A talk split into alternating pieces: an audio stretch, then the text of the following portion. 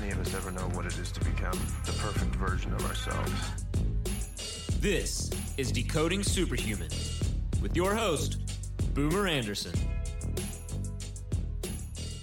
Annyeonghaseyo, Superhumans. It's Boomer Anderson here, and we're back with another episode of the Decoding Superhuman podcast.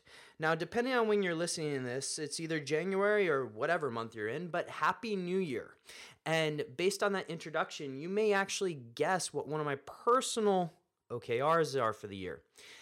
Anyways, Today, we've brought on another expert to separate bite sized pieces of actionable information that you can use in your everyday nutrition life. That's the key topic today to become a higher performer, to increase your physical or mental performance. And my guest today is absolutely hilarious.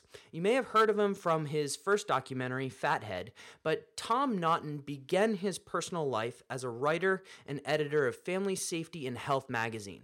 In the many years since, he's both been a freelance writer, a stand up comedian, and a software programmer.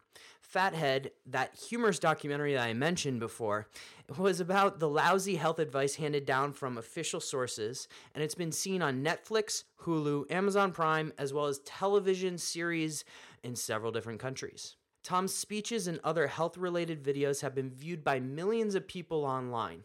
He now lives on a small hobby farm with his one wife, two daughters, two dogs, one cat, and dozens of chickens. Tom, I may follow your lead there.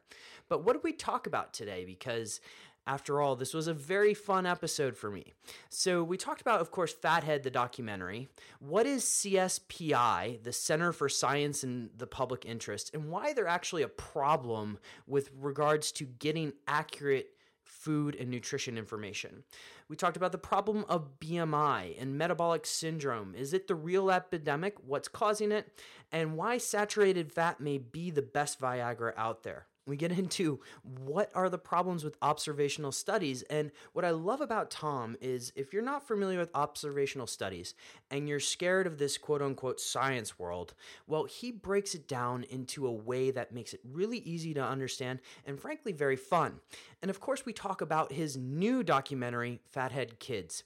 So you're going to want to check this out and you're going to want to check out the all of the documentaries, Fathead and Fathead Kids, and the show notes for this one, which are found at decodingsuperhuman.com slash fathead. Enjoy my episode with Tom Naughton.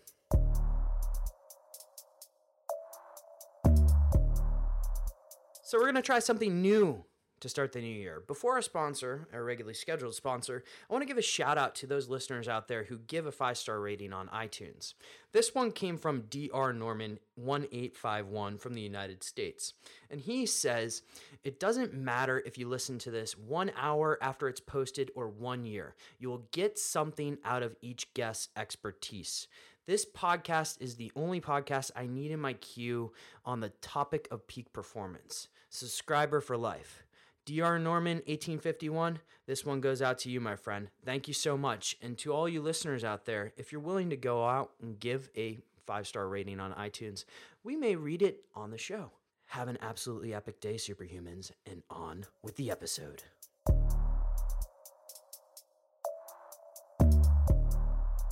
The sponsor for today's podcast is Neurohacker Collective. The chairman, Jordan Greenhall, has been on the show to talk about one of my favorite topics and episodes to date sovereignty. And the medical director has also been on the show to talk about unleashing your human potential through epigenetics. That's Dr. Daniel Stickler. But why do I love Neurohacker Collective so much? Well, frankly, it upgrades me on a day to day basis. Actually, I take their products five out of seven days of the week. Their original Qualia stack is something that I absolutely and still thoroughly enjoy. It's packed with over 40 premium brain nutrients to immediately enhance your focus, energy, mood, creativity, and all while supporting your health. Their new flagship nootropic, Qualia Mind, is a premium nootropic supplement that helps support mental performance and brain health. And frankly, with both products, I do not get the crashes that I commonly get with nootropics and other supplements. So I want you to go over to their website and check it out when you have a chance. It's neurohacker.com. And if you subscribe, you get 15% off by using the code BOOMER. If you want to just do a one time purchase, you get 10% off. Again, using that code BOOMER. And while you're there, pick up their free foundational guide to neurohacking. It's definitely worth checking out. But please enjoy the show.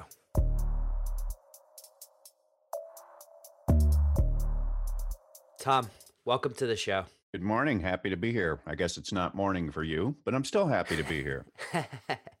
you know, it's uh, I've already had my coffee for the day, so it's okay. But Tom, you and I met through Jimmy Moore, and uh, he said some great things about you. So I've been really looking forward to this conversation. Uh, given some of your work and a lot of the research that you're done, that you've done, I- I'm kind of curious what you think about some of these documentaries out there like um, i guess the most recent one that comes to mind like is what the health hmm Yeah, I, I didn't bother to see it because when these vegan propaganda movies come out, it's always the same stuff. And I've seen all that same stuff many, many, many times.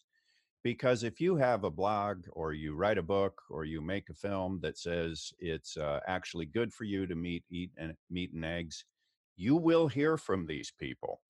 They seem to think it's their mission in life to track you down and try to convince you that meat and eggs are going to kill you. So I've gotten very used to the type of uh, evidence. Please put evidence in air quotes that they throw at you. So I, when What the Health came out, I thought, I'm not going to go sit through this same nonsense again. I did hear, of course, that one egg is as bad for you as five cigarettes. So I've thrown a challenge out there. No one's accepted it yet.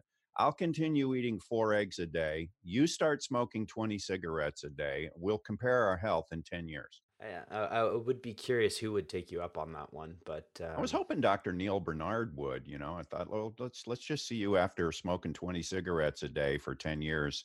You tell me that my health's as bad as yours. Is he the one who made the original claim? Uh, no, it's just he's the. Uh, I, I don't think he made the claim. Maybe did, but he's the head of the Physicians Committee for Responsible Medicine, an organization mostly made not of physicians. And for them, responsible medicine means meat will kill you. Oh, the biases of this world. So let's talk about some of your work, Tom, because uh, you created possibly two of my favorite documentaries uh, Fathead and Fatheaded Kids. Do you mind just going through what inspired you to do this and you know, the new one is animation, right? And I love that, and it's made it very relatable to people. So, do you mind just going through what kind of inspired you to go down this path? Sure. I used to be a stand up comic, and when my uh, older daughter got to be about two years old, I realized I needed to stop traveling around doing stand up. Um, she didn't like daddy being gone. I didn't like being gone. So I was just kind of looking around for where am I going to put my creative energy next. I started kicking around an idea for a series called In Defense of Common Sense, which would be common sense, but funny guy looks at issues of the day. I was planning to shoot a sample episode on how we treat fat people in America during the course of researching that, I finally watched Supersize Me, which I'd been avoiding because I, I knew I would probably find it annoying. And I did. In fact, I found it so annoying that by the time I finished watching that, I said, I need to shoot a response to this, which led to me going on my own fast food diet, which led to me doing research into the health effects of food which was very eye opening for me because keep in mind, I'd already been shooting um, several sections of Fathead. And then when I realized just how bad the dietary advice that we've been given for the past almost 40 years is, it really changed the direction of the film. And it became uh, very much a film about why the dietary advice is wrong. So that that ultimately became Fathead. And then what led to the new one, um, when Fathead came out, and went to Netflix and Amazon Prime and drew a really big audience for the first time, I received a surprising number of emails from parents telling me that their kids love this and my son's watched it six times and he won't eat sugar anymore. You're the one who finally convinced him. And we heard similar comments from so many parents. My wife and I decided our next project is going to be targeted specifically at kids. I was delighted and surprised that so many kids seemed to like Fathead because I, I, wasn't trying to make a kid friendly movie, but they liked it, I think, because of the humor and some of the animations. So we said, we're just going to make our next project targeted at kids. So first, we produced a book Fathead Kids, stuff about diet and health. I wish I knew when I was your age. Uh, very heavy on the illustrations. My wife drew more than 200 cartoons for it. As soon as we were done with that, we turned around and we took her artwork plus a whole lot more artwork and we turned it into an animated film. And that's the film, Fathead Kids.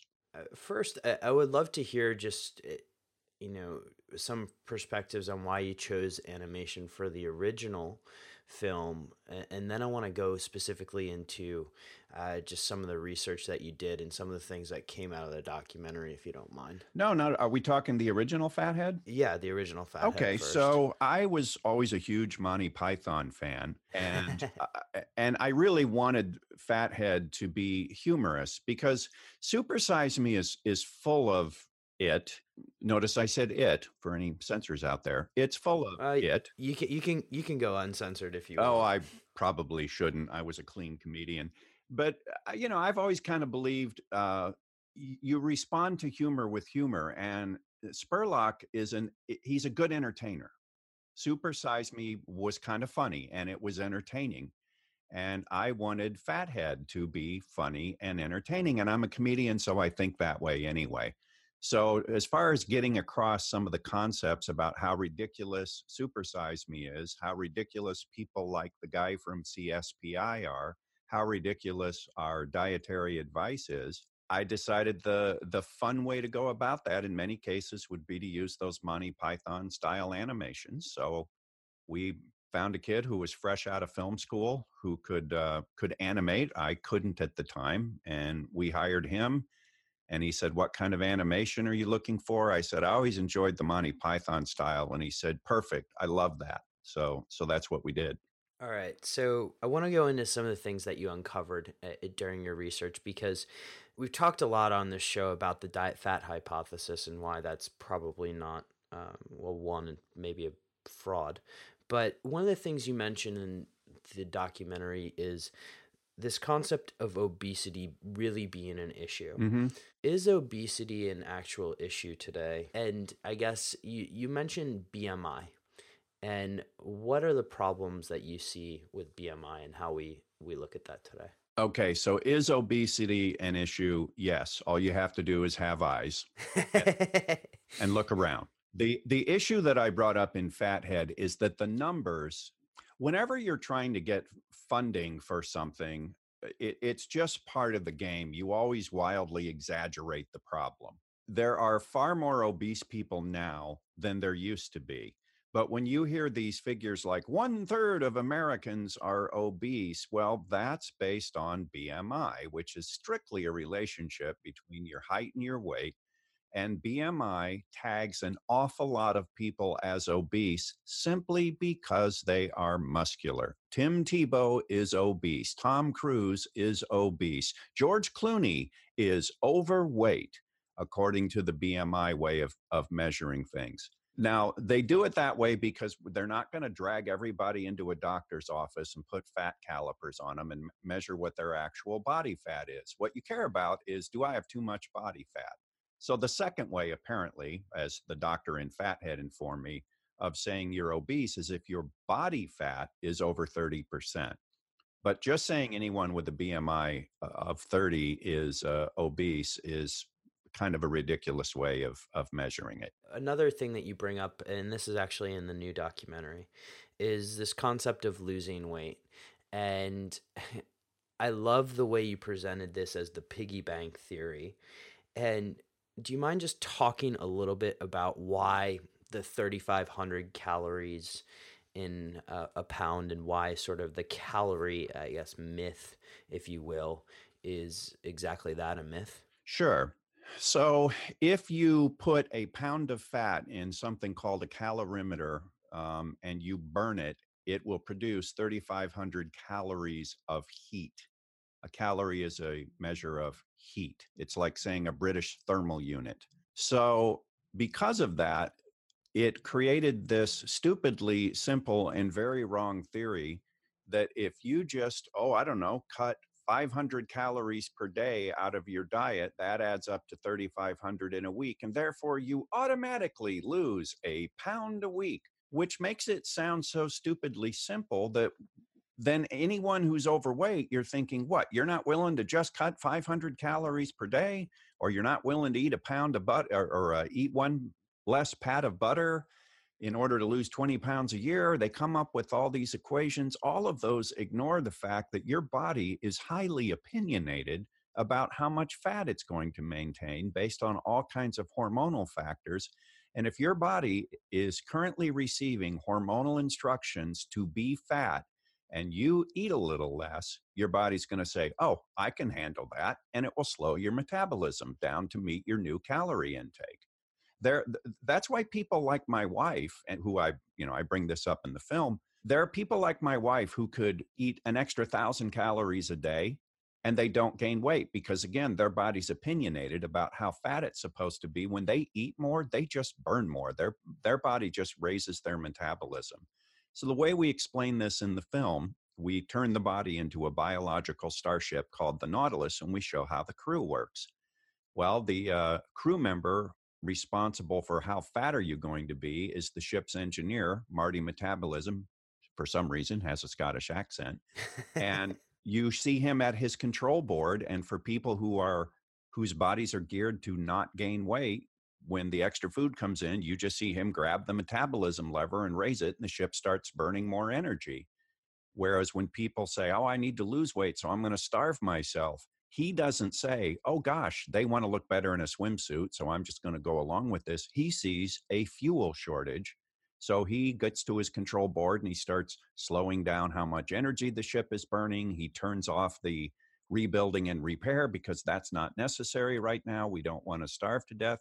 So, by going with this stupidly simple mathematical equation that has nothing to do with real biology, we basically tell people it's their fault if they're overweight because, gosh, they just won't cut a few hundred calories out of their diet per day. It just doesn't work that way. And so, this kind of explains a little bit on uh, why calorie restriction, although there are some studies that kind of point towards it being helpful towards longevity, uh, calorie restriction just makes you feel like crap, right? Yeah, and also on on the on the studies that point toward it being beneficial for longevity, I think it's a possibility that it's not so much restricting calories, it's restricting, it's lowering your blood sugar. And if you are eating a lot of carbohydrate dense foods, which are constantly raising your blood sugar, and then you, you cut your calories, well, you're also cutting the carbohydrate dense foods. Your blood sugar is going to go down and you're going to be doing less damage. Now, there have been animal studies,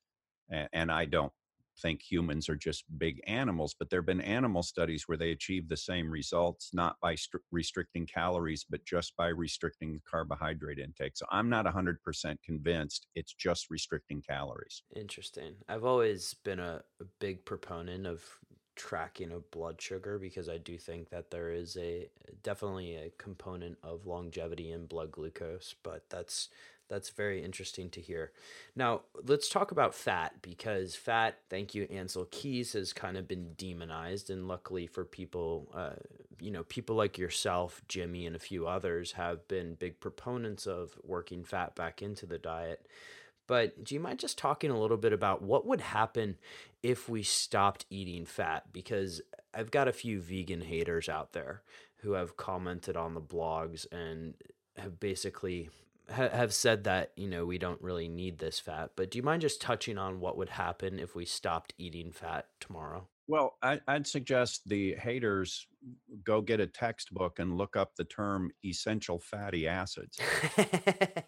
And they're called essential fatty acids because you will get sick and die without them. And essential are the essential fatty acids are the ones that you cannot produce in your body. You have to ingest them we have to have a certain amount of fat in order to be healthy and in fact to live and if you on, went on a 100% fat free diet you would get sick in fairly short order. Now how much you mentioned this in the documentary because cholesterol is a key component of our brain right? Can you function optimally on a lower fat diet because fat's a key component of cholesterol? Lower fat probably um, but you couldn't go fat free. Mm-hmm. And you really don't need to go cholesterol free. Now, your body will produce cholesterol if you don't ingest it, which ought to tell people is this really a dangerous substance? It's so dangerous that your body will produce it even if you don't eat any. Uh, every almost every cell in your body requires cholesterol in order to function. I don't see any reason to cut back on cholesterol. First off, it's been shown by many people, interestingly, including Ancel Keys, that the amount of cholesterol you consume has very little to do with how much cholesterol is in your blood. Most of it's produced in the liver, right? Yeah, and eh, eh, you know you can uh, lower your cholesterol somewhat by consuming less saturated fat, but the shift for most people is really not in a good direction. You end up lowering your HDL, the so-called good cholesterol, and your LDL you end up making smaller, denser LDL, which is exactly the opposite of what you want. You want your LDL to be large and fluffy, and you achieve that by eating good fats. It does matter which kind of fats you eat, by eating good fats and by cutting down on the simple carbs. Let's talk about those good fats for a second, because uh, I do think that's worth spending time on. When you say good fats, which ones are you referring to there, Tom? So, some of the early studies where they said saturated fat is bad for you and they thought they had evidence proving that it was back in those days they really did not distinguish between saturated fat and trans fats saturated fats are natural fats trans fats are man-made fats where they take a vegetable oil and they saturate it going through this complicated chemical process it's where we got things like crisco so they were calling those saturated fats. They are, in fact, saturated, but they are not the same as saturated fat that you would get from cream or butter or beef tallow or whatever. The natural saturated fats are not only not harmful, they're beneficial. But when you ingest things like the old Crisco or basically any of these horrid margarines that are made from quote unquote vegetable oils, which folks, they're not vegetable oils, they're seed oils. and the oil has to be extracted with a chemical called hexane. Go to YouTube and find a video called How Canola Oil is Made. Prepare to be horrified and then ask, Do you really want this stuff in your body? Yes, if you were eating a bunch of bad fats and then you said, I'm going to go on a low fat diet, well, I suppose you'd benefit because you're not poisoning yourself anymore. But if you're eating natural fats, the ones created by God and Mother Nature, however you want to look at it, animal fats, uh, true vegetable fats like olive oil, avocado oil, etc., fats that are you can just basically squeeze and get fat out of it. Those are good for you most of the fats that are called vegetable oils now only exist and cannot exist without industrial processing. They've only existed for maybe a little over 100 years now. They require chemical and industrial processing. You put those in your body, this stuff that never existed in nature, that your ancestors never ate, you put that in your body, and your body says, What the bleep is this? So, I, I love this because when we start talking about things like Crisco, I, I note that the Philadelphia Police Department used this when the Eagles won the Super Bowl in terms of yeah, so people wouldn't climb the poles.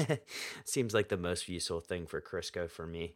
Um, Absolutely. But in terms of uh, one of the things you mentioned in the film, is, and you mentioned earlier, is CSPI do you mind talking about these people? Because they've had um, a, well pronounced they've tried to make themselves pretty well known. And well they are very well known. Exactly. So do you mind just talking about the cspi and why? Sure. So cspi stands for the center for science in the public interest. And the only problem with that is what they do is really not in the public interest and also the positions they take have very little to do with science they are a bunch of vegetarian ad, uh, advocates. And so they basically cherry pick the science, mostly observational studies, to try to promote the idea that saturated fat and cholesterol are bad for you.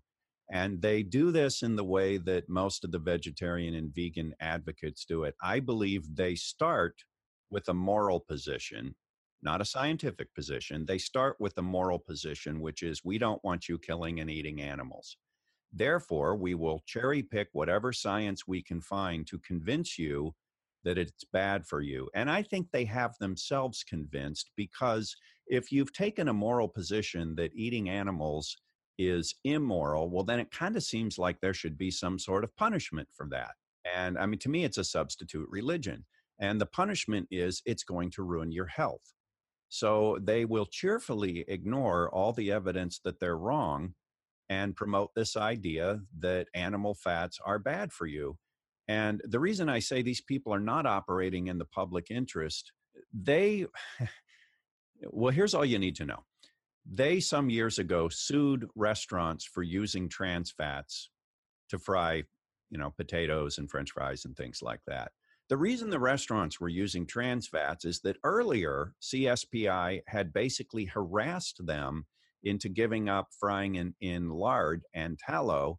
And they told them to use trans fats because CSPI, the supposed scientists, had declared trans fats a safe alternative to animal fats. They put trans fats into the food supply.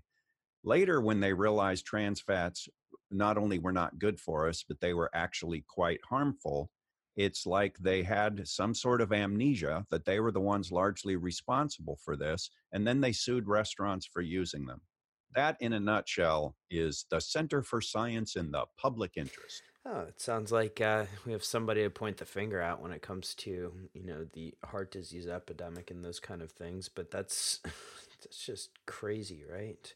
So let's let's double click on those observational studies because for some people who haven't dug through a scientific report before, do you mind explaining why these uh, either have or do not have value uh, in terms of pointing towards um, a conclusion?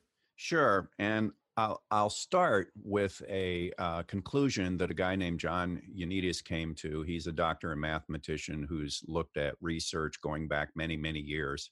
And according to his studies, observational studies have turned out, the conclusions drawn from observational studies have turned out to be wrong 80% of the time.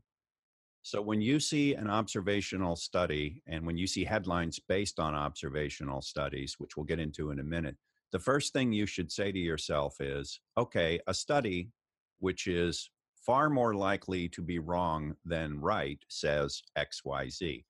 What it says is this is associated with that.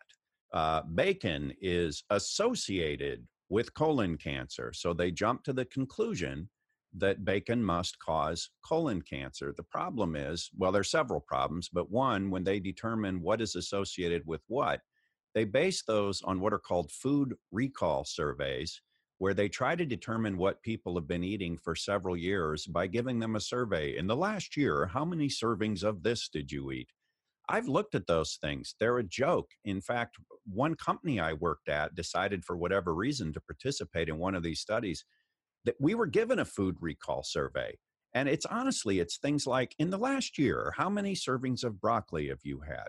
In the last year, how many servings of beef have you had? And then in parentheses, it will say a serving of beef is four ounces. We were looking at these things. Tom, can you remember that? No, and we were laughing ourselves I- I silly. we're like, who yeah. do they think actually remembers this? But we were told to do it. So we just filled it out and made it up and turned it in. So first off, the data and, and and it's been shown when you look at at according to one of these food surveys what people say they do and don't eat some people would be eating something like 6000 calories per day some people who are overweight would according to the food survey be eating like a thousand calories a day so they're wildly inaccurate on the data in the first place second let's suppose that they were accurate let's suppose they could honestly tell what people have been eating that still does not make the conclusions valid because they will come up with something like people who eat processed meat are more likely to be diabetic. Let's say they come up with that. Well, just because A is linked to B, it doesn't mean A is causing B. Often A and B are in fact linked to C. So, for the example I just gave, processed meat. Well, the biggest sources of processed meat in the American diet are foods like pizza, burritos, deli sandwiches, etc., cetera, et cetera, which means the people who eat a lot of processed meat are also eating a lot of white flour. So if we say processed meat is associated with diabetes, the processed meat might not have anything to do with it. It might just be a marker for people who eat a lot of white flour. That happens in observational studies all the time. All right. So basically, the CSPI has found a way to essentially come up with, rather than following a scientific method and coming up with a question and forming a hypothesis, they've already come up with their conclusion and used observational studies to back into uh, the rationale for this conclusion. Do I have that right? Yes, and it's not just CSPI. They're certainly one of the worst offenders, but the American Heart Association has done this. The USDA did that in their dietary guidelines. A lot of people who should know better are pointing to these observational studies as their quote unquote proof. Here's the other problem with observational studies literally, millions of these things have been done. And for every conclusion you find in an observational study, I can probably dig up an observational study that came to the opposite conclusion. In fact, the guy I mentioned earlier, Dr. John Ioannidis, he wrote an article, tongue in cheek, where they took the common ingredients from a cookbook and then they looked for observational studies. And guess what? They found almost every common ingredient in a cookbook is associated with a higher rate of cancer and also with a lower rate of cancer, just depended on which observational study you dug up. Begs the question why observational studies get funding. And I would love to hear your opinion on that. And then when you're doing your own research, what's sort of the gold standard that you look for? So, the reason there are so many observational studies is that they're relatively inexpensive and easy to conduct. You send out that food survey, and then you look at people's medical records and then you divide people into however many groups you want to divide them into two three four groups who ate the most broccoli and then look at their health records okay who had the most or the least cancer. So those studies can be done on a somewhat limited budget uh, in order to do in order to really truly say one thing causes the other you have to do what's called a clinical study, which is where you have to take two large groups, at least two large groups, randomize them. In other words, those people have to be matched uh, relatively balanced for for age, race, income, health habits, et cetera, et cetera. Then you have to make one change in one group,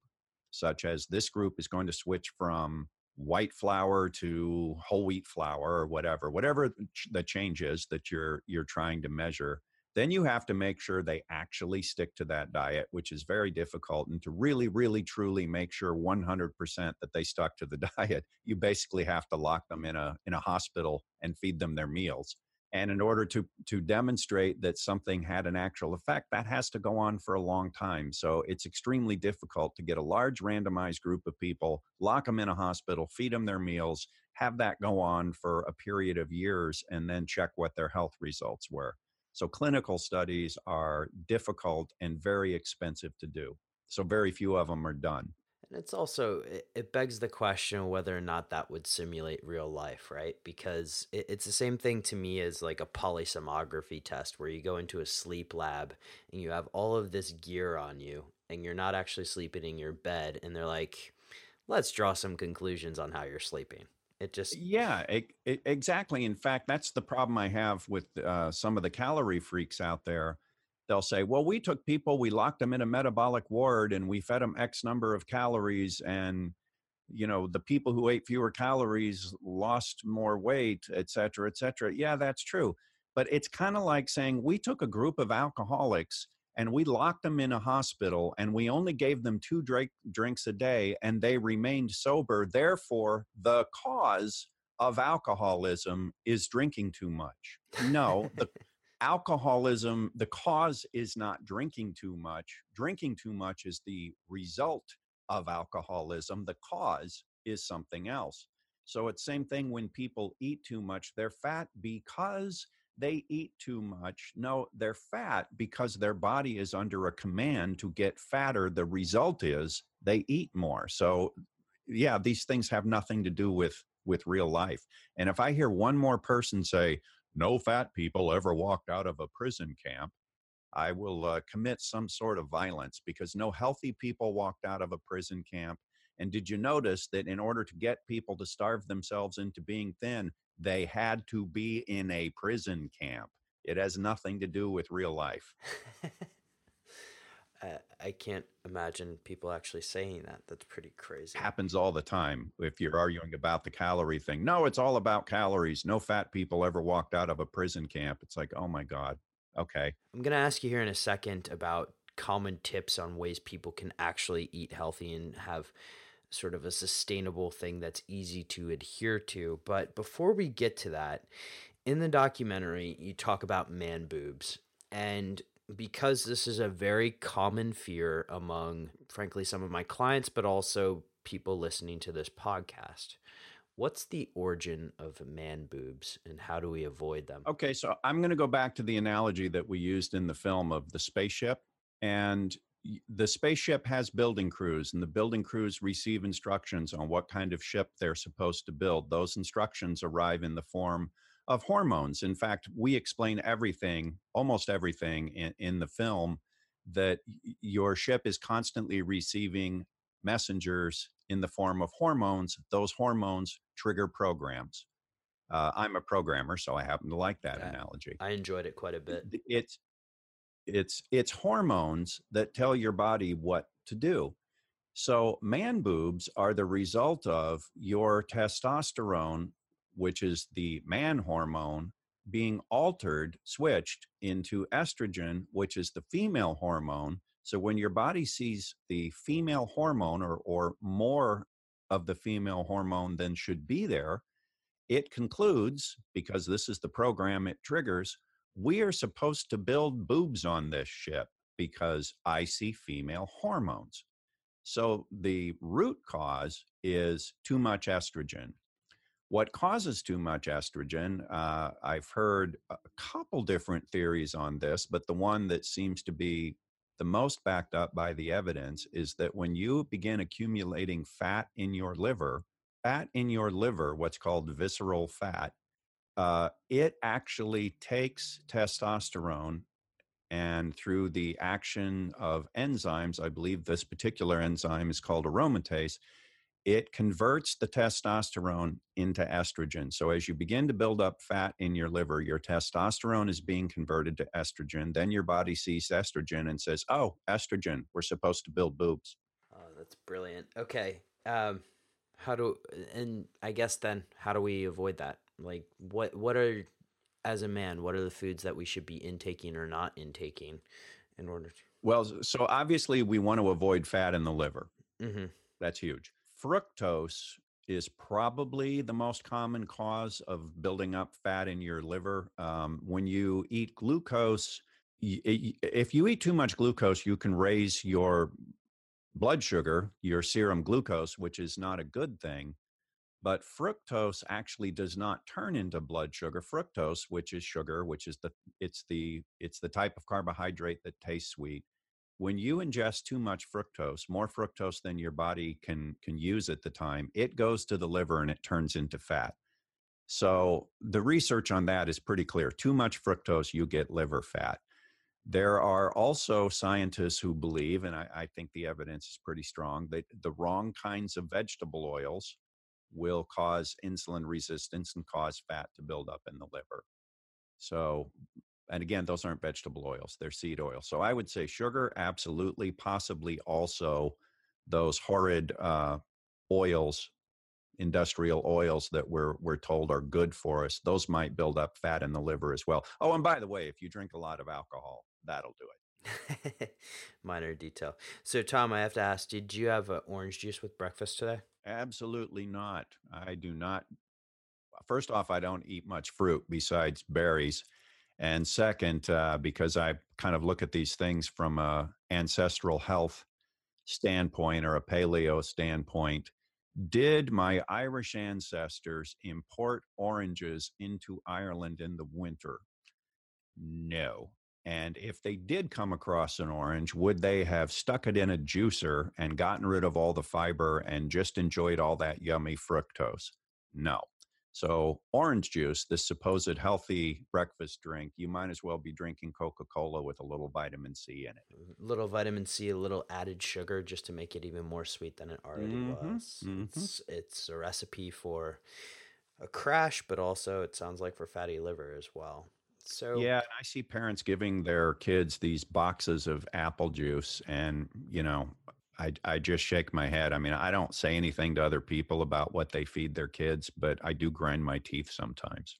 yeah, it's pretty hard to hold. Uh, for me, it's a little hard to hold back sometimes, but it's it's kind of shocking. Well, and that's why we did the book and the film. I mean, I'm not going to pester people. Uh, I'm I, I mind my own business, but I will absolutely write a, a book and produce a film saying, "Here's what these things do to your health," and hope it catches on, and hope we can educate people that way. So, on that, what are some basic tips that we can do for those who have families uh, who may have interest in teaching their kids to eat well? What are some basic tips that you would provide to them? So I try to make this relatively simple because I believe you can drive yourself nuts trying to make your diet perfect. I'm a big believer that perfection is the enemy of good. And most kids do not need to be on a perfect diet. They don't have to get all their vegetables from a barefoot hippie farmer who only takes a bath on Saturday night and lives within 25 miles. I mean, if you want to do that stuff, that's great. But really, what you need to do is have a good diet good to me means you avoid the foods that are actually causing the damage. And I think that comes down to three simple things. First and foremost, give up sugar. You don't need it. Your paleo ancestors didn't eat it. It produces fatty liver, it rots your teeth. Give up the sugar. The second thing is to give up all these refined grains we eat these days there's some debate out there about ancient grains that were properly soaked and sprouted. Were they good food? Were they bad food? Were they just okay food? I don't think those were ever health food, but they might have been okay. But that's not the grains we eat today. The grains we eat today, especially wheat, are relatively modern grains. They were created in a laboratory to produce a, a very large yield per acre, but they are not good for you. And then almost all the grains we eat these days have been refined, which means the fiber in the cells are stripped away. Even if it's called whole wheat, what that means is they still sent it through the processing. They stripped away the fiber and broke the cells, and then they sprinkle a little fiber back in and they call it whole wheat. But when you eat those refined grains and they hit your system, all hell breaks loose, not just because of your blood sugar going up, but those types of grains will get in and they will poke holes in your digestive digestive system and allow toxins into your system that should never be there and then you will get all kinds of autoimmune reactions. I know i'm talking really fast but i'm just trying to get the idea across. And thank you thank you so much for saying that because i've been trying to synthesize that in very uh, short sentences for a while now and that is fantastic.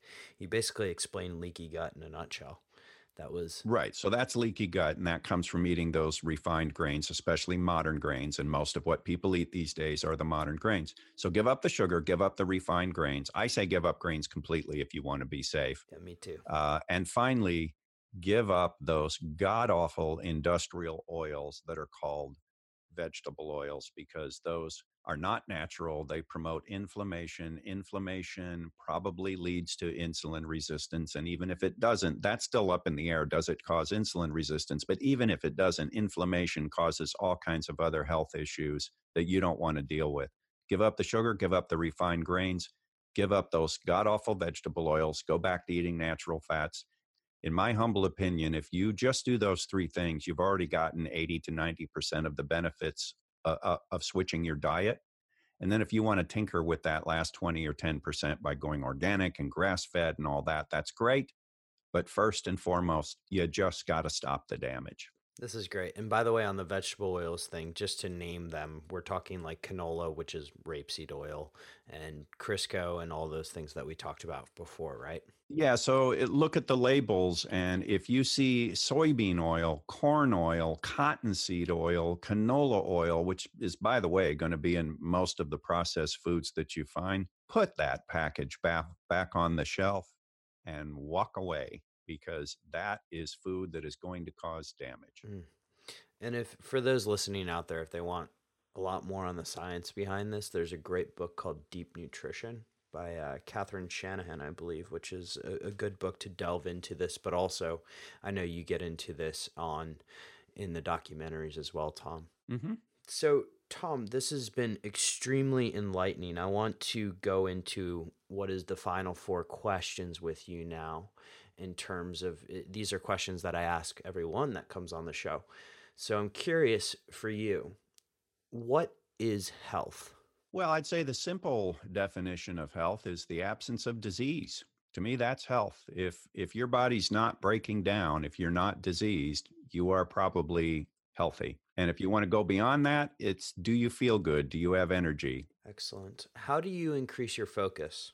I've actually found that switching to a good diet kind of automatically in, increased my my focus. You know, once you get off that blood sugar roller coaster that you get from eating all the carbs and the processed foods, you're you tend to just your brain tends to keep a nice steady energy supply which for me makes it easy to focus and i remember back in the day when i thought you know the high carb diet was uh and grape nuts and orange juice and all that were good for you i remember going through mornings where i was thinking geez i just can't think today well in retrospect my blood sugar was dropping i just didn't realize it at the time also if you eat the good fats you eat the eggs with the yolks and you eat the natural animal fats, your brain is 70% fat. Cholesterol is a big part of your brain synapses. So if you're eating the good fats and the good cholesterol, I think you maintain a healthy brain, and I think that helps you focus. What's your favorite book on high performance? Wow, I read so many books. That would be a difficult one to pin down. You can give a few if you want to. All right. I like um, the four hour work week. I like the four hour body.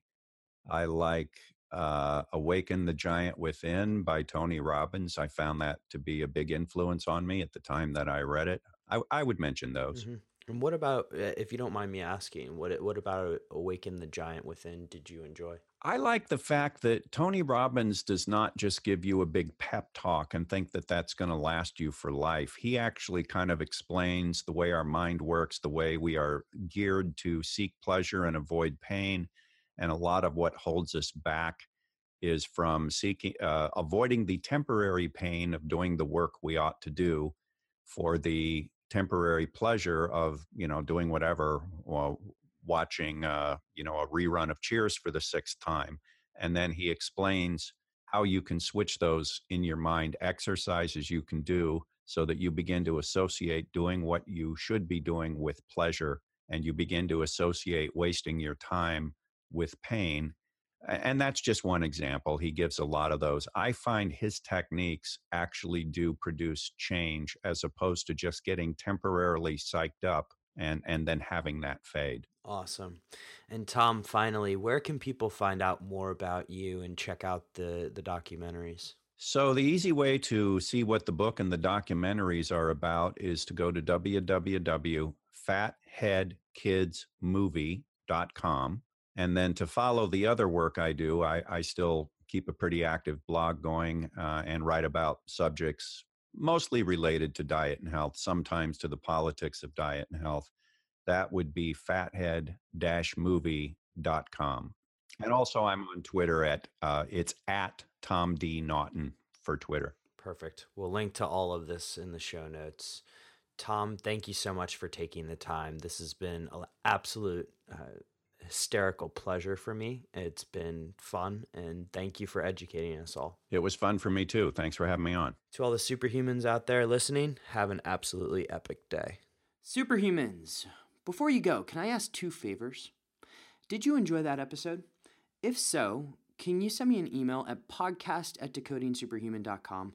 Provide any feedback, positive or negative. I would love to hear from you. And for those of you who have really taken advantage of that, you know I respond to each email. Secondly, if you did enjoy the episode, can you head on over to iTunes, SoundCloud, Spotify, Stitcher, any one of your favorite podcast listening platforms, and give Decoding Superhuman a five star rating? It would really be appreciated. And then finally, for those of you who are looking at taking an informed approach to health, head on over to decodingsuperhuman.com. Check out what we have going on over there, and if you want to schedule a free 15 minute discovery call with me, you're going to have that option.